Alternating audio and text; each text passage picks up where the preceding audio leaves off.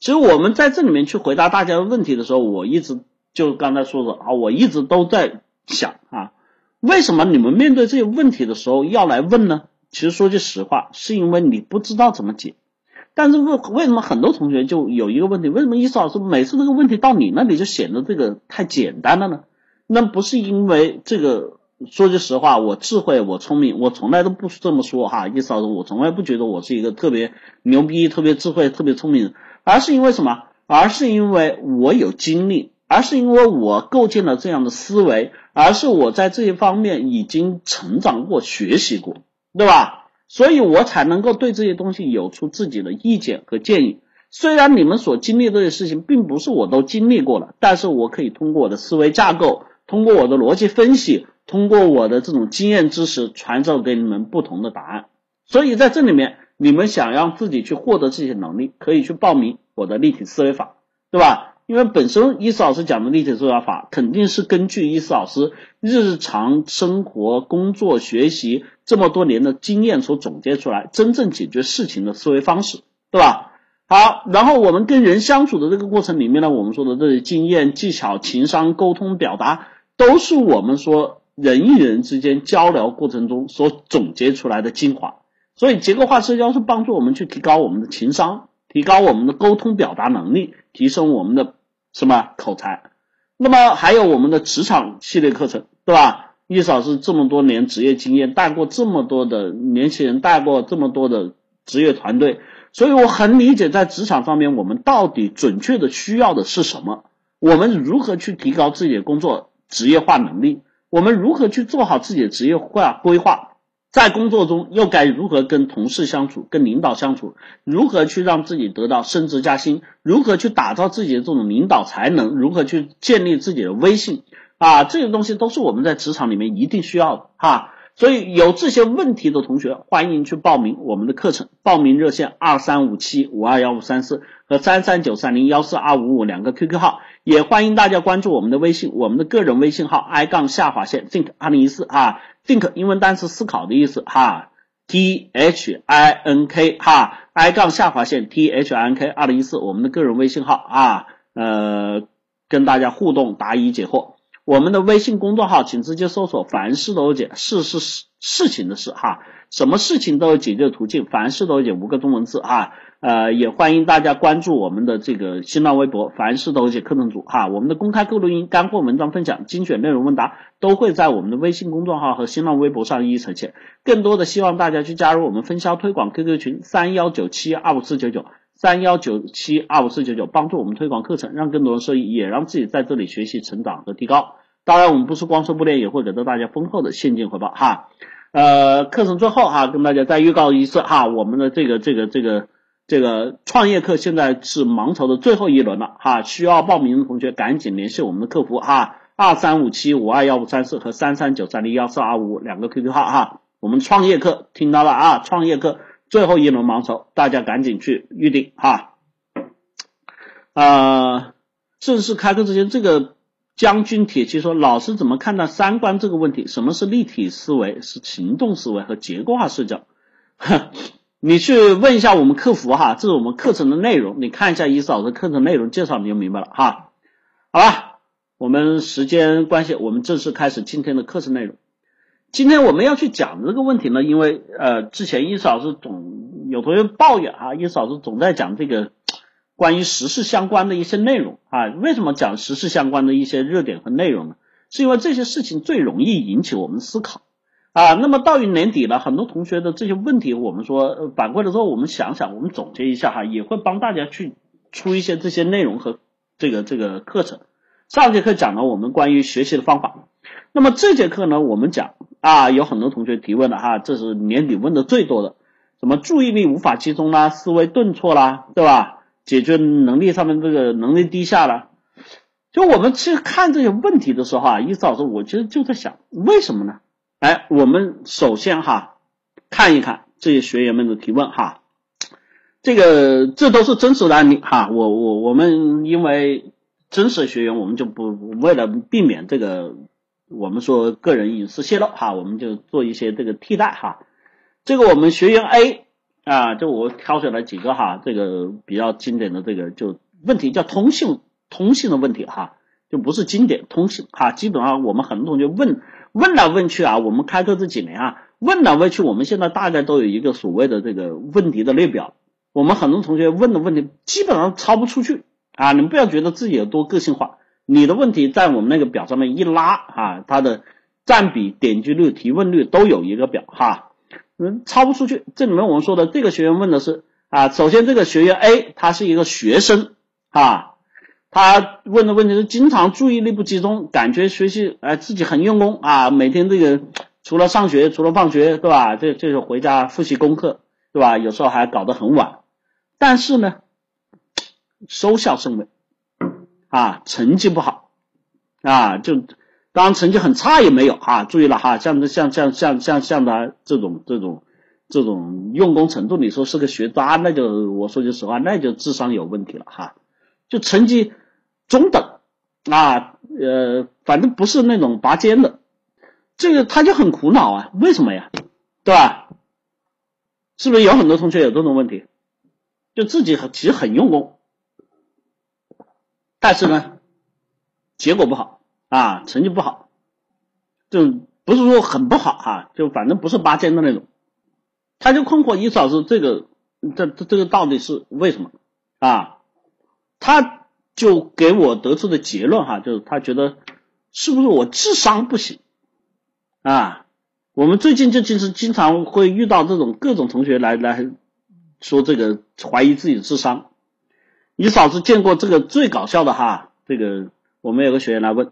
要觉得自己智商一定有问题，像你嫂子，我们像刚才回答问题那样，我从来也不是盲段的回答啊。像刚才那个季同学啊，我一上来盲段说啊，你这个戒撸啊，你要戒撸啊，结果他才 两天一次，一个月两次，好了，借什么借，对吧？我我也很负负责的问那个同学啊，我说你这个什么学历呀？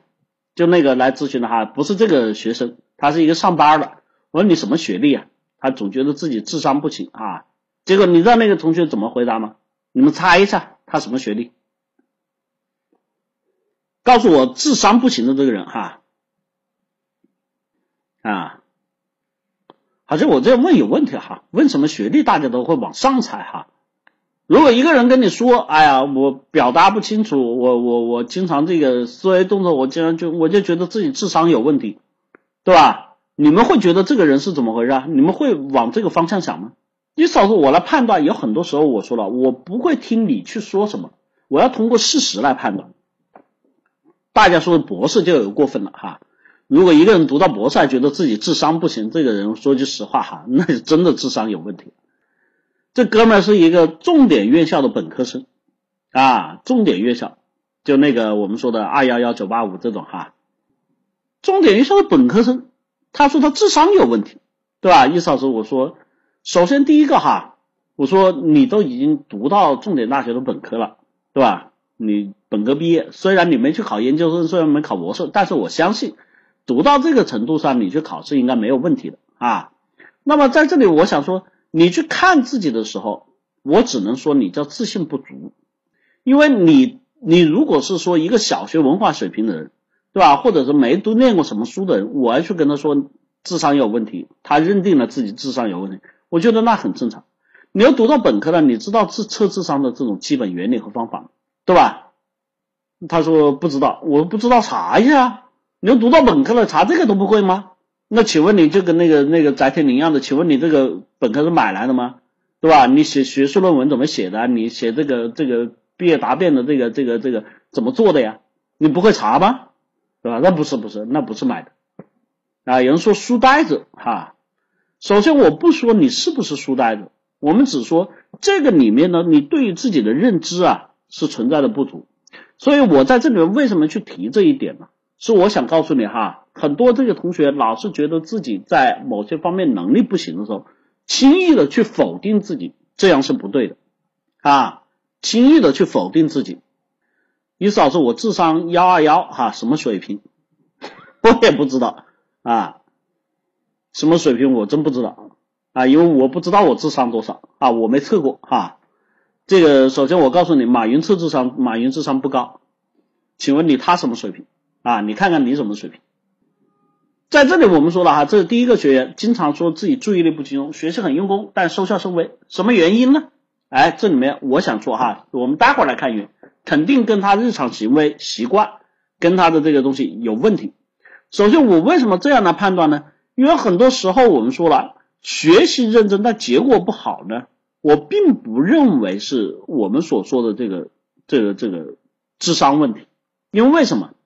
因为伊思老师，我原来曾经跟大家说过，在座的，我说在座的哈，单纯从智商角度来说。每个人上清华北大绰绰有余，听明白了？每个人上清华北大绰绰有余。单纯从智商角度来说，为什么？因为你说你要上清华北大，你无非就是高考里面要考出好成绩嘛。其实我们说高考这些试题和这些东西，说句实话，你在座的各位的智商来说，真的没有什么东西能够完全难住你，对吧？它都是现在应试教育里课本的那些固定知识。他并不是在拼你最顶尖的那个智商，如果是那样拼最顶尖的智商，我想告诉你，那你们会发现这个清华北大进去的一定都是智力最顶尖、最超群的。但事实情况并不是这样，对不对？而且我们也看过了，对吧？之前中国达人秀有一季，不不不，这不是不是最强大脑啊，这个中最强大脑有一季里面有个那个那个数学天才，对吧？心算能力超强，你说这个是智商吗？从数学方面，理论上来说，他智商是够的，但是在其他的能力方面是有问题的，对不对？所以在这个时候，我想说的是，第一个问题是，大家不要轻易的否定自己啊，这个对于我们来说，你即便智商没问题，你否定完自己之后，你也有问题。就我们第二个哈，第二个学员学员 B，他是做设计的，工作呢，经常工作中经常这个思维阻塞啊。哪怕是一些日常流程性的工作，他也经常出错，对吧？他来问易老师，这到底怎么回事？有没有啊？我们有没有很多同学，就日常做一些很简单的事情，他也出错，他不理解为什么自己会出错，很多人说没休息好的。如果是休息的问题，他就不用来问了啊，休息没休息好，那这个很正常，他知道自己没休息好，因为困嘛。我当时就问了，我说是我跟你想法是一样的，是不是你经常设计熬夜加班啊？这个注意力不集中啊，没休息好？那不是的，而有的时候我甚至没加班，我有时候这个做事我就经常会，明明就比如说，明明这个打设计稿，他们经常打设计稿嘛，他就跟我说经常打设计稿，我们这个打设计稿按这个图纸打，我经常就会把这个错误的图纸给打出来，因为大家都知道搞设计，它经常会有这个一版、两版、三版嘛。他打的时候，他就经常把这个已经应该是打第三版的时候，他打的第一版，打的第二版，嗯，他就经常打错。他这个有的时候我来打稿，我都是上班第一时间来，就就刚休息完，精力最充沛的时候，不知道为什么自己就会出错，对吧？因为打设计稿，大家知道啊，这个这个有的时候有些公司里面这个是算费用、算算成本的，因为这个设计稿打出来，它那个机器不是我们普通的 A 四纸哈，这个这个对机器的这个损耗还是有。对吧？他有时候就经常很很很很痛苦，就是日常这些流程性的工作不需要动脑的事情啊。有同学说思维方式太简单，又有同学说想的太多。你们觉得谁说的对呢？啊，这个地方哈，我想说，我们也不先不说原因，待会我们讲往下讲。我只想问的是，有没有同学也有这种状况？日常生活里面的，日常工作里面的。哪怕一些流程性的事情啊，最简单的事情也经常出错，一有没有啊？看到没？很多同学有啊。我们现在不说原因，待会儿再讲哈。第三个，这个是我们学员 C，他是做销售的啊。注意了，他每天跑客户啊，就每天在外跑，都没什么成效，感觉很迷茫，不知道问题出在哪里，对吧？那人家有业绩，人家做的好。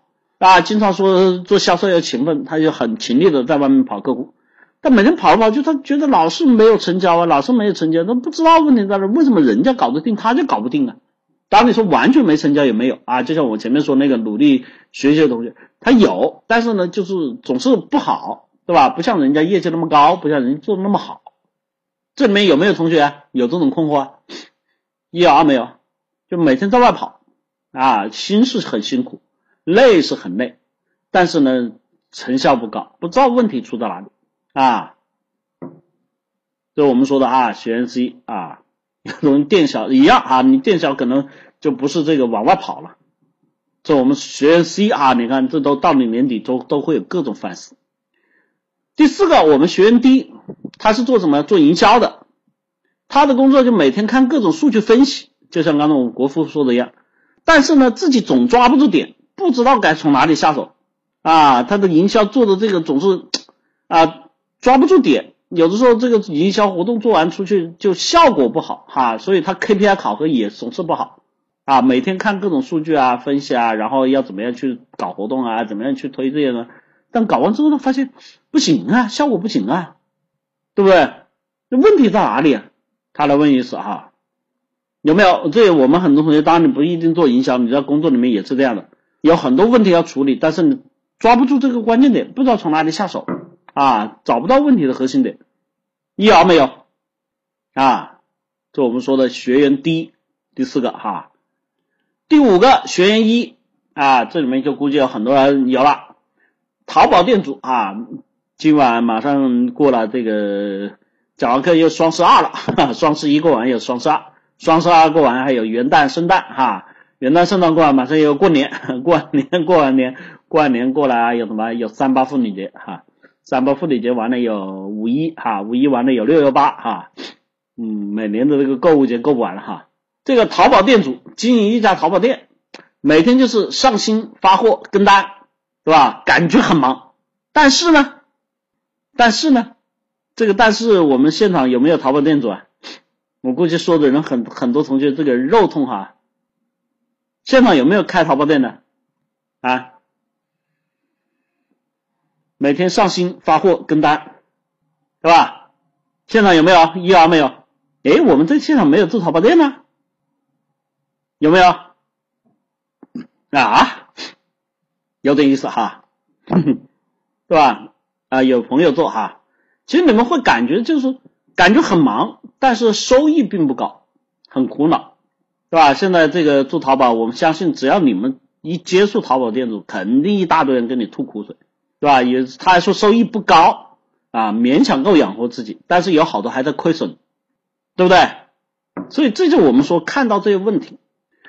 在这里面呢，我们说哈，这些烦恼，刚才伊思老师我我提问的时候，我我们看到这是生真实的生活，不同行业、不同职业、不同年龄、不同背景，你们发现在他们身上所产生这些问题啊，其实，在我们生活里面有没有？在我们的生活里面有没有？是不是也是非常常见的这些问题？确实，他们的问题很常见。那么有的人说，那么这些困扰我们东西到底是什么原原因造成的呢？我们在生活里面有哪些情况跟他们一致呢？就刚才他们的身份啊、年龄跟我们不一致，我们筛选一下、整理一下，就像易老师刚才说的，我们不是有个问题表吗？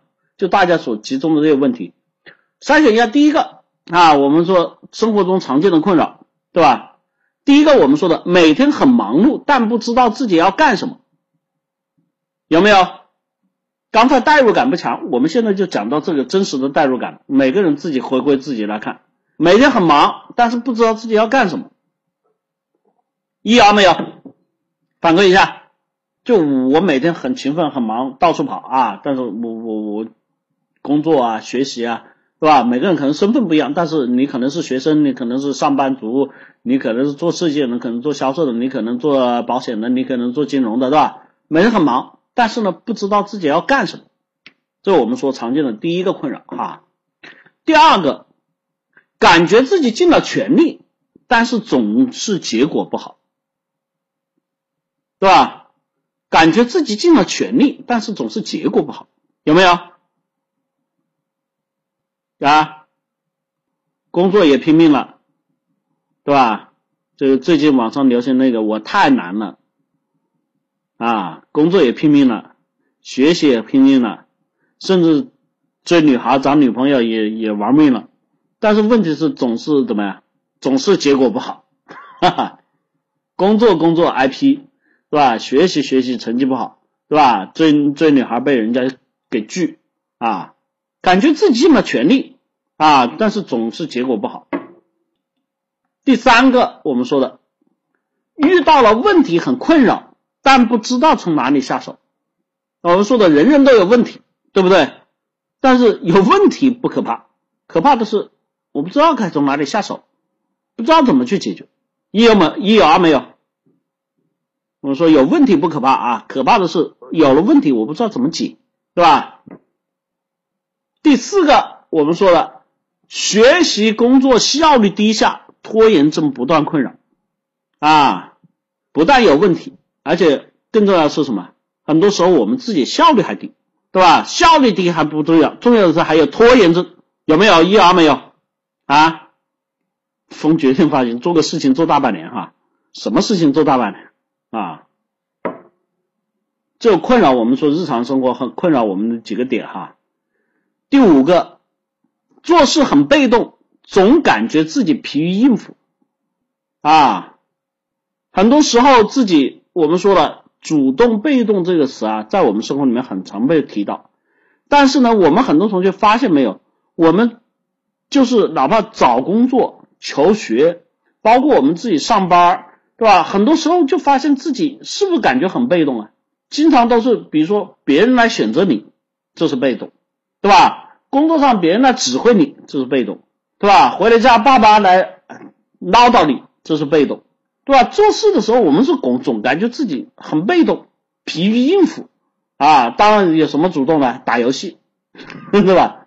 啊，看片儿，对吧？出去玩剩下的你们发现没有？只要是做事，都感觉自己很被动啊，自己总是啊，对，感觉被安排了。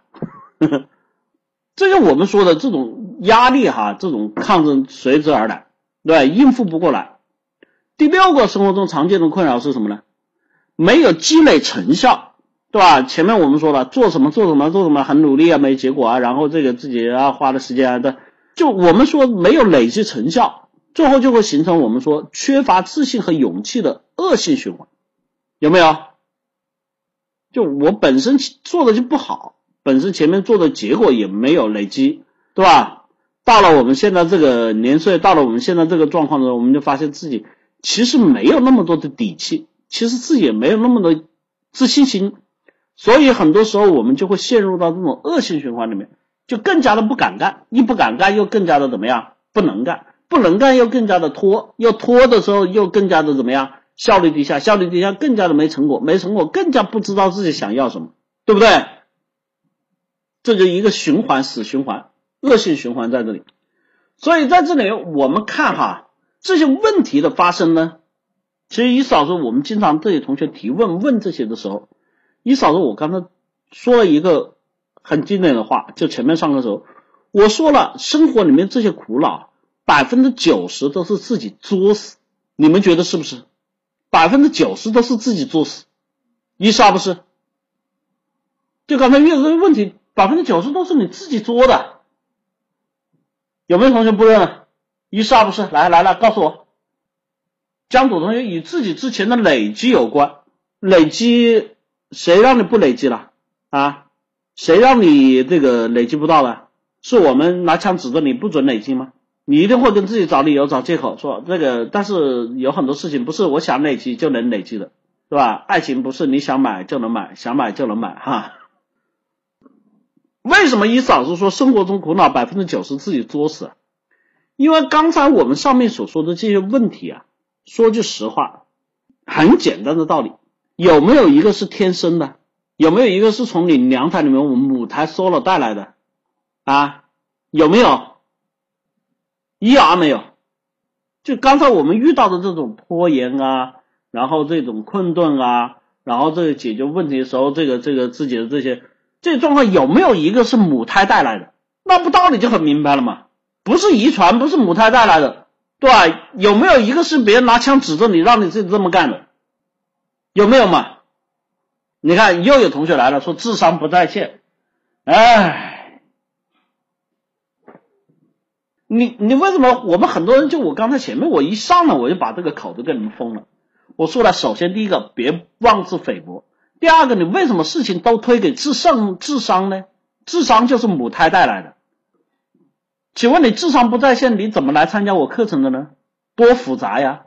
要学会用电脑，要学会用手机，要学会打字，还要学会登录，还要学会输密码，还要学会看伊思老师这个视频，还要听伊思老师讲，你还听得懂？你哪根智商不在线啊？吃的时候不在线，玩的时候不在线，对不对？很多时候我们不要把这个问题很容易推的推到这些什么智商啊。当然有同学可会说，不是智商的问题，那就心态的问题嘛，对吧？不是智商都是心态的问题嘛，对不对？当然有同学会说，为什么？到底做错了什么？对吧？我我我们在这里面到底做错什么，会造成这样的局面，造成这样的结果？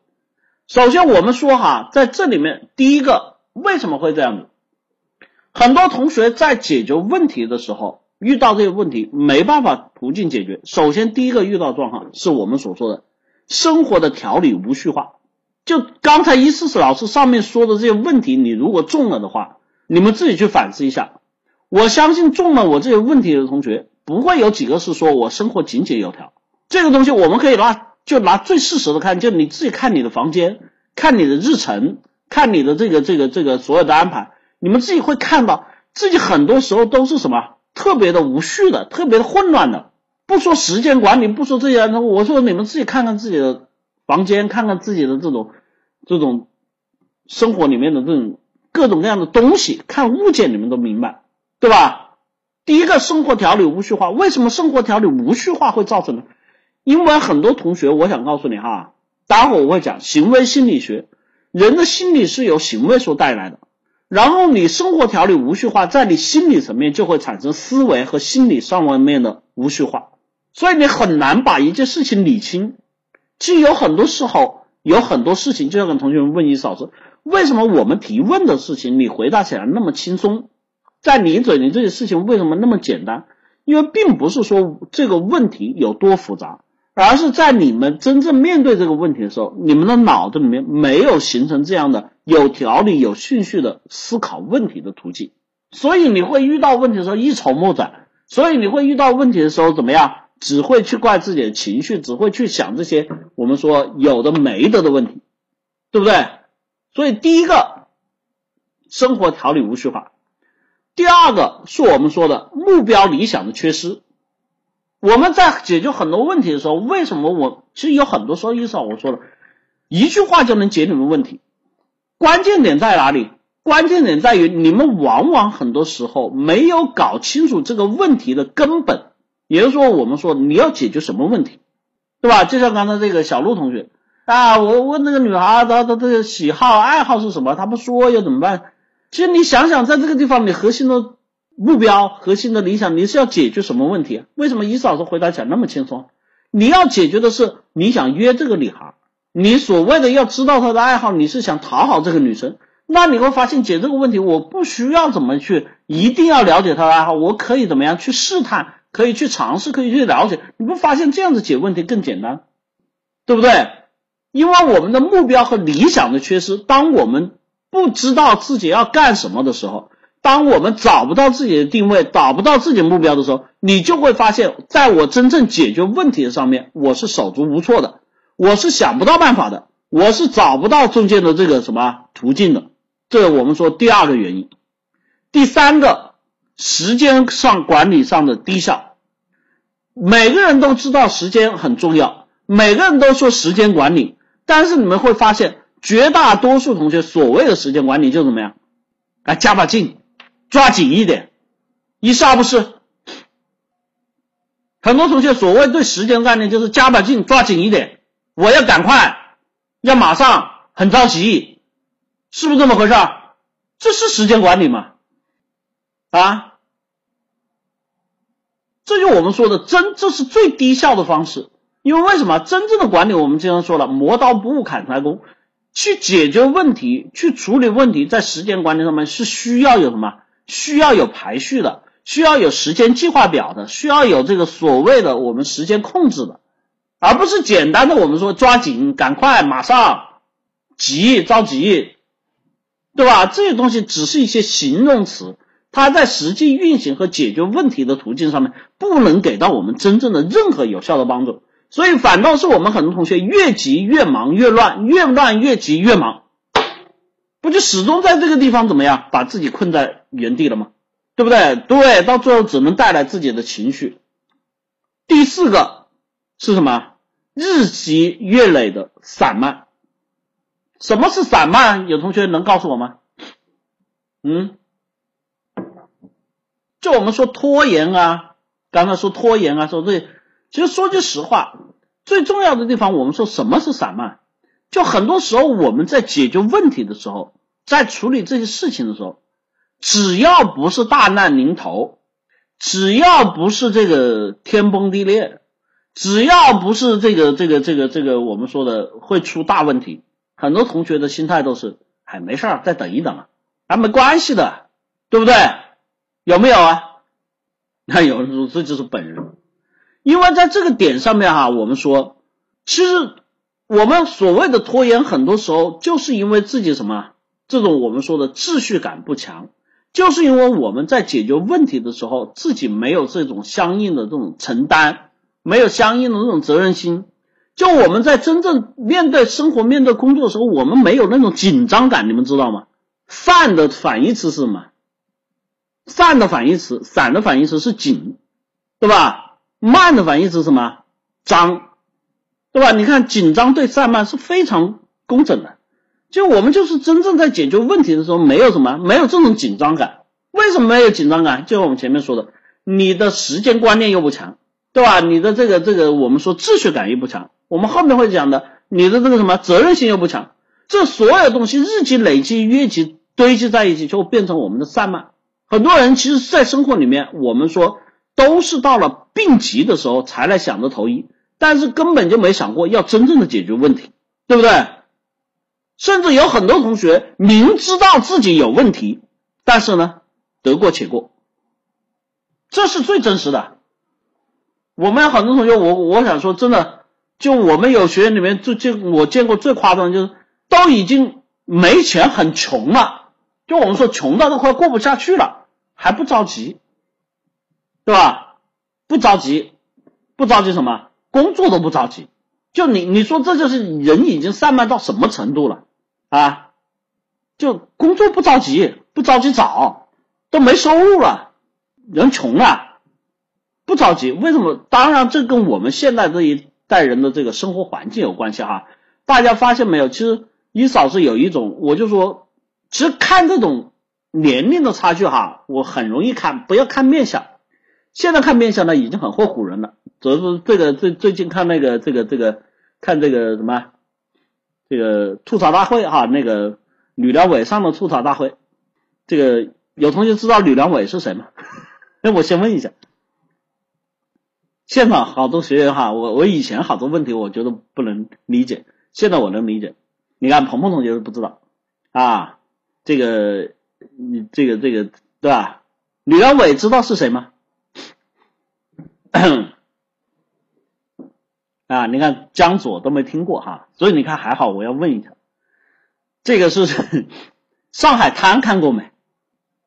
啊，有人同学从来不关注这些哈，不是你不关注，是现在他没有给你关注的机会。这个中国最早的影响我们中国到目前啊，我们是叫现代史，不能叫近代史，现代史哈，影响我们中国的几部电视剧哈。呃，大陆这边影响中国的电视剧就是第一个是《渴望》，对吧？这个这个这个这个我们这岛还《西游记》，对吧？这都是影响我们很深的。港台那边影响我们电视剧呢，什么这个《射雕英雄传》，对吧？然后还有什么《上海滩》啊，《神雕侠侣》都是在《射雕英雄传》后面的啊。你看，这就是你现代史上面。许这个上海滩里面许文强哈，这个另外一个你们可能都认识哈，周润发，当时这个许文强、丁力啊、冯程程，对吧？这三个人现在居然还真是看上去我觉得太可怕了哈。许文强啊，周润发、丁力就是吕良伟，冯程程就是我们的赵雅芝哈，这个不老女人。这个吕良伟上台六十三岁啊，我的个天呐！你嫂子看我真的觉得这太可怕了哈。他比这个周润发和这个这个呃赵雅芝还会保养哈，这个真的看上去三十多岁，所以我们现在通过人的面相很难去看人的这个年龄。但是呢，意思老师我说我在生活里面看人很容易看得准，从哪个角度看准呢？刚才说了个题外话哈，就是从人的这个行为方式，现在普遍我们说哈，这个九五后、九零后啊，就比前面的八零后要散漫一些。为什么？因为第一个，九五后、九零后呢，这个我们说了哈，国家经济状况，你看九零年、九五年出生的，等到他们开始记事的时候，都是什么？都是两千年以后了，对不对？九五岁你就两千年以后了，两千年的状况已经是国家发展相对经济水平比较高了。所以在这种情况下呢，我们的孩子的这种家庭哈，就很多有这个又是单亲家呃的的不不不叫单亲啊，叫单独哈单独啊一个小孩的家庭。所以在这个时候，大家对于很多的这种忧患意识、压力感就没有那么重啊。你再往前看，你现在看年代感哈，八零后呢又普遍比七零后要更散漫，对吧？八零后比九五后、九零后要更多的家庭责任。但是比七零后呢，缺的是什么呢？跟七零后比，他们缺的是事业上、工作上面的那种害怕被炒鱿鱼的责任心。那七零后跟六零后他们的责任心来比是什么呢？是对于这个社会的危机感，对吧？所以在这里面，我们说不是，当然不一定强调吃苦哈，我只是说这个年代这是无可避免的，社会发展程度下面所带来的。那么这种散漫，其实很多时候对于我们来说哈。我想说，最重要的地方是会造成我们真正在处理问题、解决问题上的时候，我们自己会存在一种先天的，就像刚才说不紧张感，这会造成我们自己很多时候的一些什么失能，这我们说的哈。第四个犯的错，第五个我们说犯的错是急功近利造成的浮躁啊。这同样哈，在现代人，现代人为什么急功近利啊？因为这些年我们国家发改革开放发展成效非常快。对吧？今天这个成名了，明天那个赚大钱了。你看马云马爸爸，对吧？这个现在多牛逼啊！跟全球各国首脑把欢把把酒言欢，是吧？个个都是他朋友，对不对？你想想他做企业才多少年啊？啊，在他之前的那么多伟大的公司，现在都不如他这么牛逼，对不对？这是为什么？这是社会发展的行为，是吧？你想以前要做一家阿里这么大的公司，那得多少年啊？对吧？他十二年就做成。啊，你看这就社会发展，那但这个东西带来我们的一些负面价值，就是现代社会上面对于成功的渴望，我们天天看到就是成功学鼓吹的各种鸡汤，对吧？啊，我们很多人来咨询这些课程，问这些东西的时候，一定想的就是能不能马上现在我就要，对吧？所以这就我们说急功近利造成的浮躁，让我们更多的把一些事情，就像刚才那个 我们那个学员国富一样，对吧？干了一个工作就觉得这个工作才干几天啊，就觉得啊他没去他不好，他发展前景受限，对吧？他就希望我马上就能赚到钱，我马上就能变得很强大，我马上就能学到东西，我马上就变得。其实有很多时候这种知识的架构、这种经验和能力的东西 是需要什么？是需要沉淀的。它真的不是说我们一下子就能会的，它真的不是说我们一下子就能有的。所以这种情况就造成了我们很多时候解决问题上面也会出现问题，对不对？最后第六个是我们说的缺乏责任承担的意识和压力。我记得哈，这个是原来我们说人事招聘哈，那个时候一早是我们说招人。我记得我我经常跟我这个 就。应该不算太远哈，就几年前那个时候开刚开始招聘九零后的员工，九零后走上历史舞台，就大概是这个，就我们课程刚开始那会儿，一四年一五年的事情，那时候还早一点，大概一二年开始哈，那时候我们招员工，一嫂子我记得哈，我当时跟我们这个行政还跟我们 HR 他们说，我招人呢，我最看重的标准就是他们有没有责任心，能不能承担压力。啊，你你你们你们知道伊思老师说这个话听上去很正常哈，因为有很多东西听伊思老师讲过久了。但是你们知道当时我这个 HR 行政怎么回我的吗？你们猜到怎么回的？这就是经验哈，因为伊思老师招人嘛，HR 行政问我有什么要求嘛，对吧？我的要求我说这个要有责任心，能够承担压力啊。这个说句实话哈，这个 HR 我们的行政跟我说的这个回复是一声冷笑，切，你想要什么？责任心，有责任心能承担压力。老板，你恐怕是疯了吧？他跟我说你恐怕是疯了吧？现在的小孩这些东西没有的，现在小孩这些东西没有的。你不如给我一些具体的吧，对吧？我只能跟他们谈他要干什么，然后给多少钱。责任心什么东西啊？现在小孩你要跟他说责任心，他会问你责任心是什么东西啊？几块钱一斤啊？啊，好不好吃啊？好吧，意思老师当时我就一脸懵逼，我说不至于吧？现在他说不然你去啊？他说行吧，还是你来吧。术业有专攻哈，这个他做这个做了这么久哈。他这个肯定有他的发言权。他说，因为我当时我定的目标是招一批年轻员工，哈，这招九零后。因为你嫂子我们说了，我们要做这个网络嘛，做互联网，我们我们要有年轻的血液进来，要有更多活跃的思维。所以我他跟我说，你要招这样的员工，必须要招八零后、七零后了啊。所以这个我看啊，现在缺乏责任感和承担意识压力，这个东西为什么呢？有什么用呢？其实我想告诉你，我为什么提这一条。这一条是我们真正在解决问题攻坚的时候特别需要的。就我们经常看到的，就一句长话叫“没有金刚钻，别揽瓷器活”。而这个责任心和我们承担压力的能力，就是每个人金刚钻。就不知道大家看过这种钻头没有？打钻，你这钻头不行，你怎么抢怎么打都不行啊！一嫂子这个看这个和这个 家里搞装修，我就看这个，是吧？那那师傅往墙上打，咚咚咚咚。不行，打不通啊！换那个师傅，你说你这个不行，你这个钻不行。你看拿我这个，你嫂子觉得他打上去打那个钢筋混凝土，就跟打水泥、水打水豆腐一样，滋就进去了。啊，这个时候我就在想哈，其实很多时候我们在解决问题的时候，需要的就是这种能破除压力、能够解决问题的真正的力气。而在于人身上，这种我们说责任心，能够有责任心，能够承担压力。真正是破除我们困难的一个非常重要的金刚钻，而现在很多同学是没有的啊。有同学说：“伊嫂说，你讲的很武断。”嗯，哎，其实说实话啊，这些东西呢，都是生活里面的经验带来的。你们自己去想一想，对吧？就我们说了哈，第一个说责任心，有很多同学会反驳：“伊老师，这个东西怎么会没有？我们都有啊，你们确定吗？”比如说，我问一个问题哈。你们辞职了，不干了，这个公司，请问你你们会做什么？来告诉我，就你离职了，不干了，在这个公司，请问你你要做什么？有很多东西，我们通过事实来讲话嘛。哎，离成同学做好交接，交接什么嘛？你看，有时候把现在工作委托处理好，有人说拿东西走人。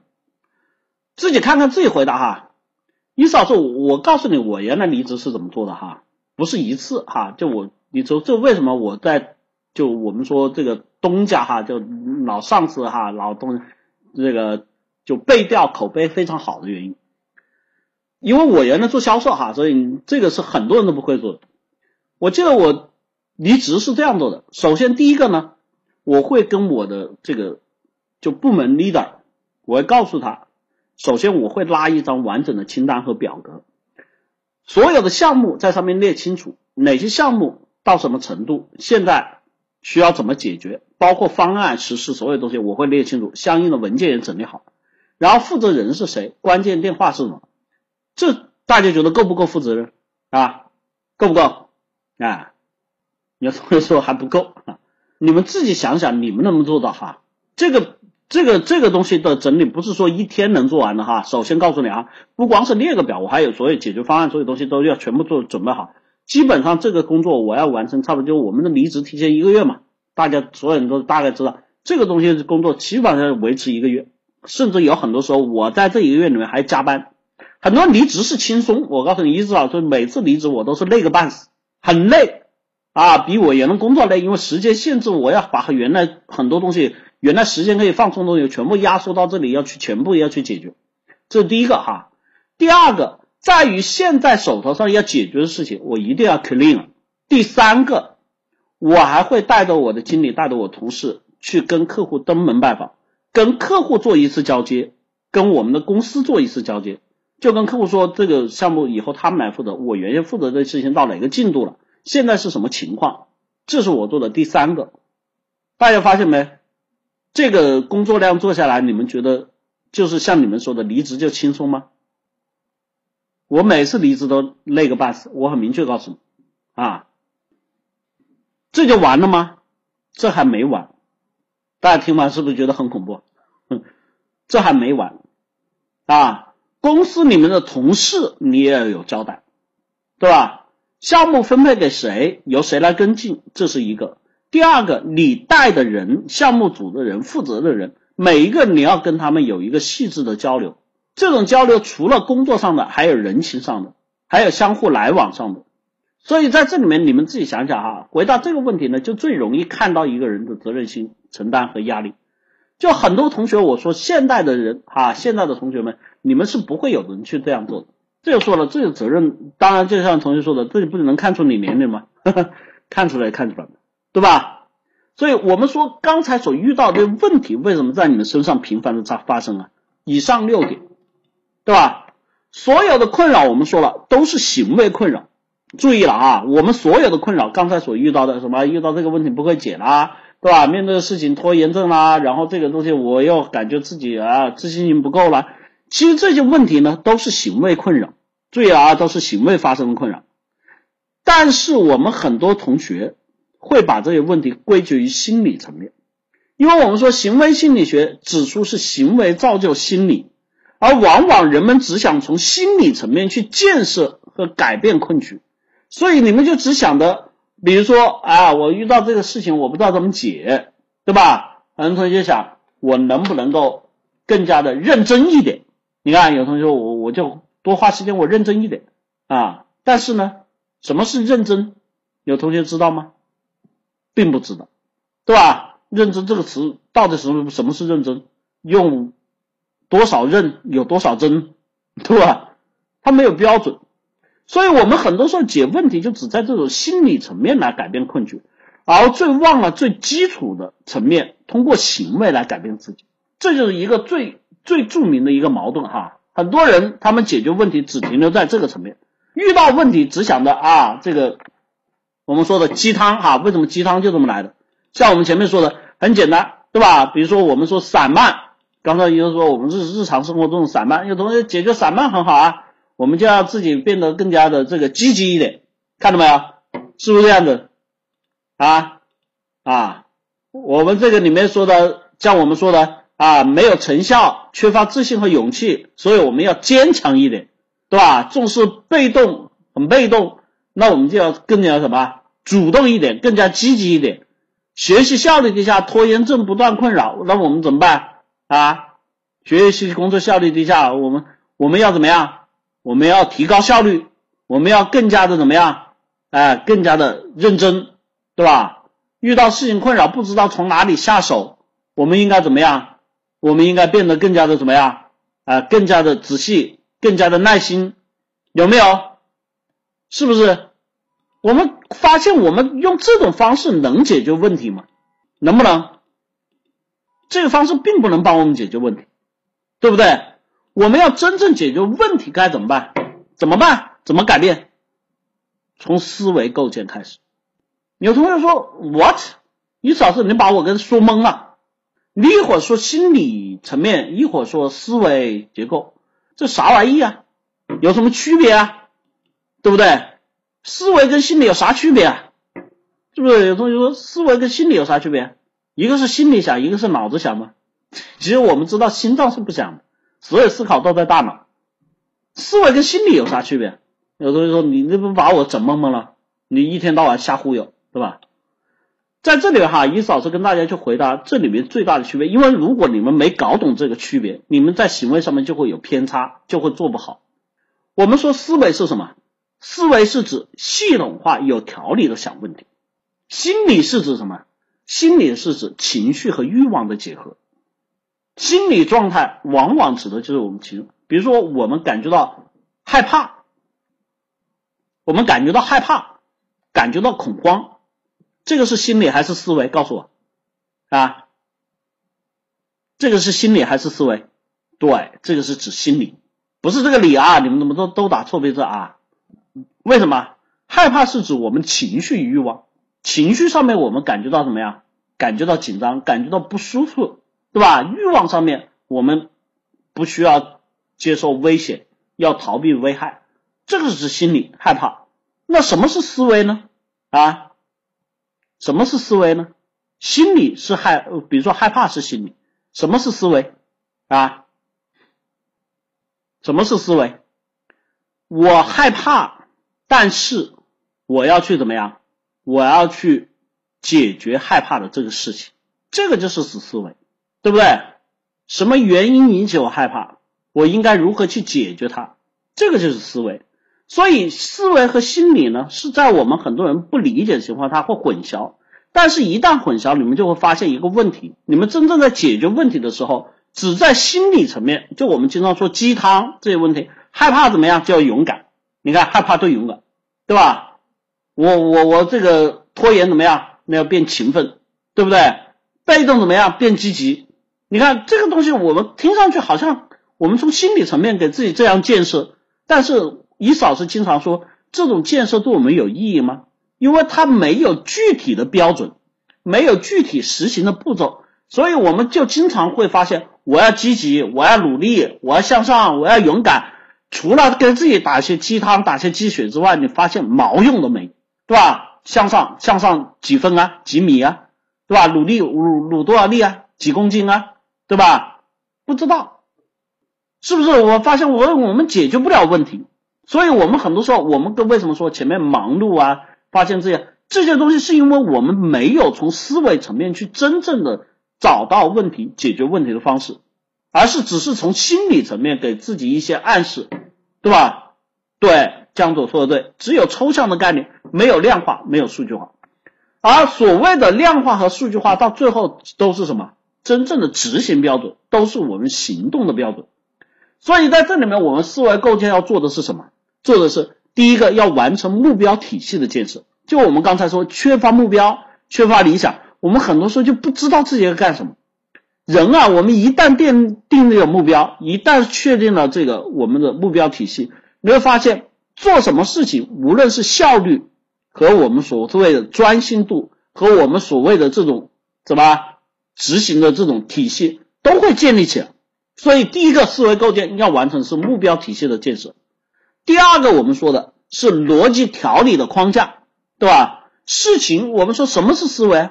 这就是思维，它又有条理，它又有框架，而我们心理作用都是指情绪，都是指欲望，它是由什么肾上腺激素，都是由我们身体激素来指挥的，而思维构建都是由我们大脑的深度思考来进行构建。所以逻辑条理这个事情为什么行不行？什么时间，对吧？空间的转换，对吧？因果原因、理由这些东西才是逻辑构建的标准。我们才能这个有效的去解决真正的问题。第三个，完善行为步骤的顺序。真正在解决这个问题的时候，我们说都要有步骤。因为一老师有句名言说了是什么？所有的思考都是步骤思考，所有的管理都是时间管理，对不对？你要想清楚一先干什么，后干什么。当你有了这个先后顺序，有了这个步骤方式，大家发现没有，自己的执行力自然就高起来了，自己在解决问题上面就非常具体了。而不是像刚才所想的，哎，我担心，我害怕，我情绪没有用的那些东西帮不了你。第四个，提升时间管理的方法，就我们刚才说，不是只是说我感觉急，我感觉紧急，我感觉紧张，我觉得这个事情很重要。时间管理它是有非常明确具体的方法的，它有相应的时间刻度，它有非常明确的时间的这个什么卡呃时间控制，对不对？所以时间管理它是有一整套标准流程和方式的，不是简单的我们说啊，我感觉急，我感觉重要，我需要抓紧，这些东西不叫时间管理，这是我们的心理状态，这是我们的情绪产生，对不对？第五个，提升执行力的行为方式，有了我们前面的这个整个体系，到最后我们经常说的真正的行为，行为是什么？行为是动作，行为是一系列的动作。行为是一系列有序的动作，所以执行力就是把这一系列有序的动作动作落实到生活中去的方式。所以到最后这一系列有序的动作，我们当把它想清楚了，大家发现没有？真正在你脑袋里面把这个所谓的我们说的有序的过程、步骤、方法想清楚之后，你们告诉我，你们会做还是不会做？啊，你想的很清楚了，一做什么，二做什么，一什么时间做什么，二什么时间做什么，对吧？三什么时间我要做到什么样？其实，当你真正到了这么具体的时候，基本上不会有多少推延，不会有多少的这个犹豫，不会有多少的这个逃避，因为为什么？所有事情越明确越具体，对于每个人来说，执行力就会越强。所以在这里面，我们说思维构建、提高执行力的方式。看到这些问题，我们会发现前面我们所遇到的那些状况，对吧？精力不集中，思维涣散，解决问题找不到方法，处理问题的时候自己又不知道为什么，花了很多时间，花了很多精力，但是感觉总在忙碌，他也抓不住点。这些东西说句实话，都是由我们思维上面的没有形成体系所造成的。因为这个问题，刚才我们说，它并不是一个智商的问题，也不是一个先天带来的能力问题。而是我们在思维上面混乱，没有形成我们思维框架所带来的执行力的问题。那么这个问题呢，我们可以看到好处是什么？所有的问题呢，它都是可以解的。它不是我们说的无能为力、做不到之事，它不是让你变超人飞出去，它不是让你变得无所不能去做那一些我们真正看上去不可能的事情。实际在生活里面，这些问题都是可解，甚至说句实话，相对来说都是比较简单的。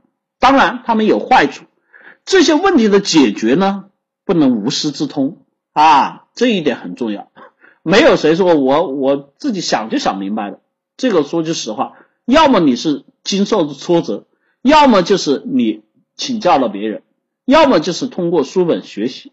我告诉你，这个东西不可能无师自通的，而且最重要的是，它也不可能一蹴而就，对吧？它不可能给你带来一下子我就变得很厉害了。一下子我就能解决这些问题了，它需要有一个渐进的过程，它需要有一个沉淀的过程，它需要有一个理解、训练、消化、吸收的过程。所以对于这些东西，我想说，请你们去报名我的立体思维法，这就是我们立体思维法课程的核心内容哈。像我们所说的立体思维法，就是教会你如何去构建思维，找到问题的思考方式，让你去找到事情的关键点，梳清楚。中间的逻辑顺序，让你真正能够解决生活中刚才困惑你们的那些事情哈，同样是去提高你们的执行力、提高你们能力的课程哈。当然，在这个里面，我们跟人相处的问题啊，我们跟人相这个沟通交流的问题，我们的情商问题，我们的口才问题，可以通过我们结构化社交来学习，提高我们的沟通能力，提升我们的情商，提高我我们的口才，这是我们结构化社交教给你们。同样在职场里面，如何应对工作，提高自己职业化标准，如何规划自己的职业啊前景，做好自己职业规划，如何去跟同事相处，如何跟上司相处，如何去打造自己的什么呃这种我们说的幸福力威慑啊，去打造自己的威望，让自己真正能够得到真正的管理能力，让自己升职加薪，这是我们职场系列课程所带来的。同样，对于我们年轻人同学，还有我们那样心态，教你如何谈恋爱。突破心魔，获取异性青睐。所以这些课程在我们实际生活里面啊，老师不教，家长不会，而我们实际生活里面却是时时刻刻都需要，而不是让自己每天面临这样的困惑，面临这样的败局而无法解。所以我们说，我们叫凡事都会解。我是凡事都会解，伊思，欢迎大家去报名我们的课程，报名热线二三五七五二幺五三四和三三九三零幺四二五五两个 QQ 号啊。也欢迎大家去关注我们的微信，我们的个人微信号 i 杠下划线 think 二零一四 think 英文单词思考的意思 t h i n k i 杠下划线 t h i n k 二零一四我们的个人微信号跟大家互动答疑解惑，我们的微信公众号请直接搜索凡事都解五个中文字啊，一键关注。事事事情的事，什么事情啊都有解决的途径，凡事都有解五个中文字哈。也欢迎大家关注我们的新浪微博凡事都有解课程组。我们的公开课录音、干货文章分享、精选内容问答都会在我们微信公众号和新浪微博上一一呈现。更多的欢迎大家去加入我们分销推广 QQ 群三幺九七二五四九九三幺九七二五四九九，帮助我们推广课程，让更多的受益，也让自己在这里学习成长和提高啊！这里有一嫂子再说一遍哈，我们立体思维法现在是进入到了一个什么新开新一期开课，马上就要开课的阶段哈，需要报名的同学赶紧跟我们客服联系哈，我们课程新一期马上就要开课了，好吧？报名热线同样是二三五七五二幺五三四和三三九三零幺四二五哈。好了，今天的课程就到这里，这里是凡事都有解，我是一思，谢谢大家，祝大家晚安，拜拜。